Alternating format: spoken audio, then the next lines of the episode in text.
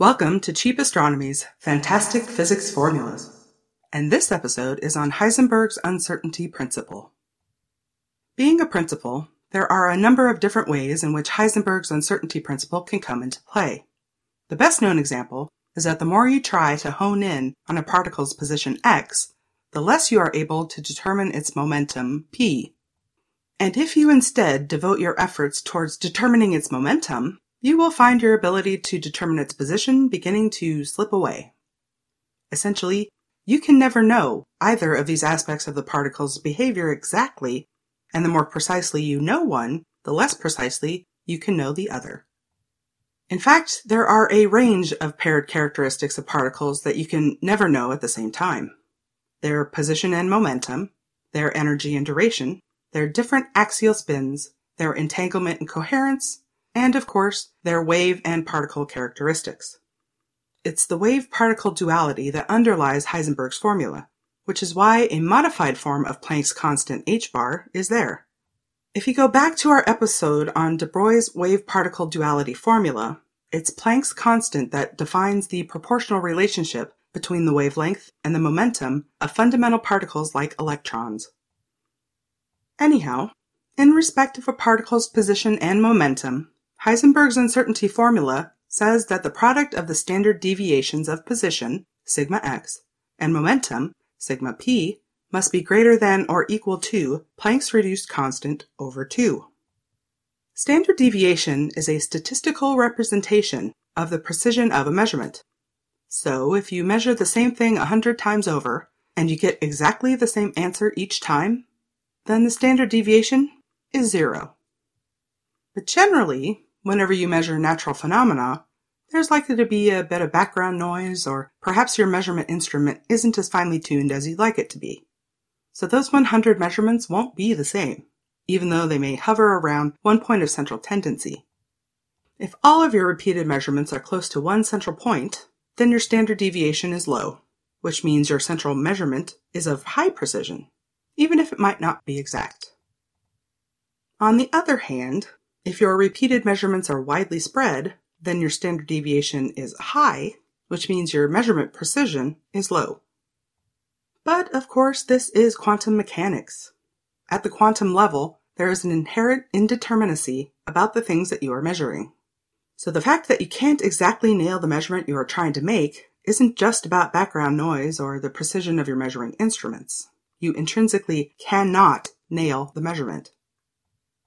Perhaps the best thing to say is that today's science stands on the shoulders of giants.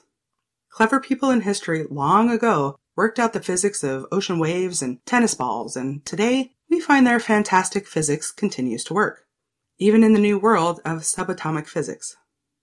It is a credit to our modern day physicists and mathematicians that this is even possible, but we have to remember that at the subatomic level, we are not dealing with ocean waves or tennis balls.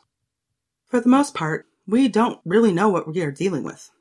But it's a triumph of the human intellect that we've found a way to model whatever is going on down there by overlaying some statistical formulas about measurement precision onto some physical formulas about ocean waves and tennis balls. In a couple hundred years, everyone may be swapping jokes about those quaint 20th and 21st century folks who thought everything was both waves and particles, although they weren't exactly sure by how much. So there may still yet be some deeper explanation that will make our future selves giggle about how we missed it, but right now, this really is what the quantum world looks like. So there is always an imprecision around any measurement of position, and an imprecision around any measurement of momentum. Those imprecisions are shown as standard deviations, and according to Heisenberg's principle, the product of those two standard deviations always has to be greater than or equal to h bar on 2. The right-hand side of the formula is h bar on 2 because the formula is derived from other formulas like de Broglie's wave-particle duality formula. h bar on 2 is a very small number and represents a threshold below which the left-hand side of the formula just can't go. The left-hand side of the formula is the standard deviation of x, position, times the standard deviation of p, momentum. So to stay above the threshold, Neither standard deviation can reach zero, because if one term is zero, then zero times anything is still zero. and a standard deviation of zero means absolute precision, which just can't happen. Indeed, if the standard deviation of one term starts approaching zero, precision, then the standard deviation of the other term has to grow to ensure the left-hand side of the formula stays above h bar on 2. So is Heisenberg's uncertainty principle a fantastic physics formula? Heck yeah. And is the universe really as uncertain as the formula makes out? Well, probably. Hello, Steve. Oh, hi, Bridget. It's good to see you've produced another episode of Fantastic Physics Formulas. Thanks, Bridget. So, what do you think of it so far? Well, I'm uncertain, That's just like you, not to take a position on something. but I do have momentum. And you thought that the script was okay, Bridget? I wasn't sure if it was coherent or maybe a bit entangled. Well, it had energy, but it lacked duration. Story of my life, Bridget. So, what's next? The next one? Oh, it's about waves. Really? It's not about particles as well? Well, now that you mention it, I'm not certain. Steve, I can see you've put a lot of work into this script. It's almost humorous in places. Great work. You too, Bridget. Welcome to Cheap Astronomy's Fantastic Physics Formulas, read by Barry Howarth. And this week's episode is The Wave Equation.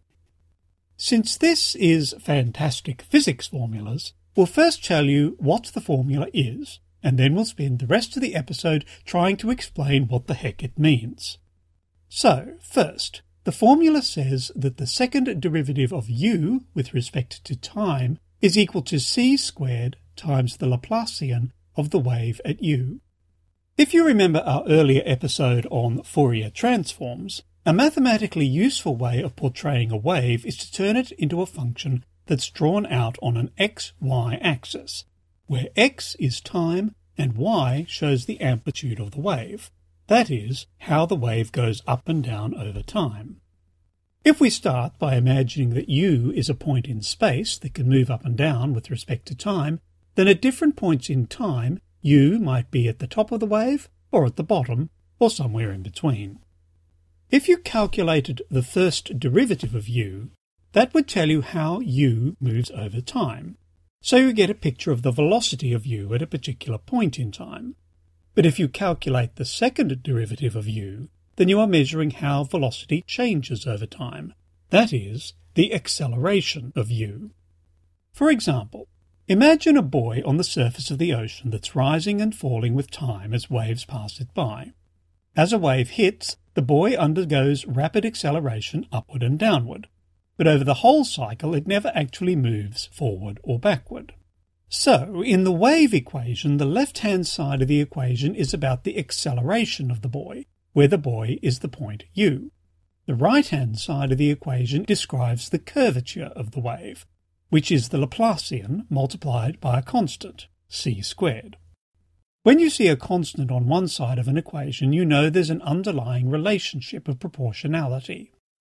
The c in the formula represents the speed of propagation of the wave. C doesn't have to be the speed of light, it's just the propagation speed of whatever kind of wave you are considering.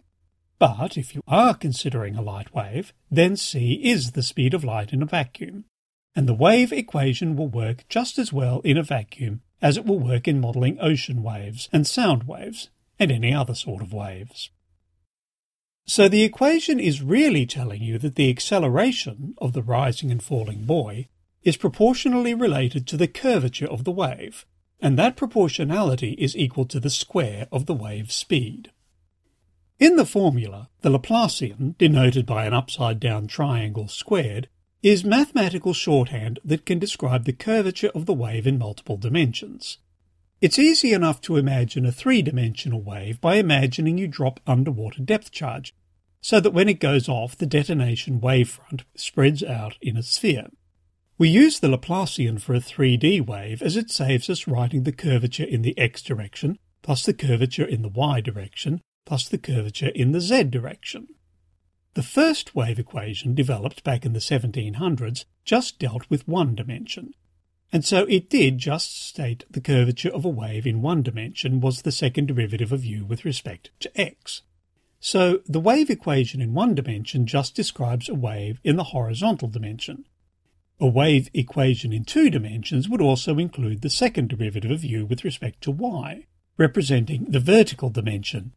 And then a three-dimensional spherical wave could be described by also including the second derivative of u with respect to z, which is like the wave is coming out of the page right at you. So, the wave equation is really a multidimensional tool. The one-dimensional wave equation, developed back in the 1700s, just described a wave on a string. But after we nailed the basic physics of a wave in one dimension, the equation for a spherical wave in three dimensions soon followed. And these days, we are dealing with string theory, which models wave vibrations in either 11 or in 26 dimensions, depending on which particular school of post quantum string theory you align with. It is all just mathematical modelling, but it does sometimes work out that when we capture data about the real world, it is in agreement with a mathematical model that we've built.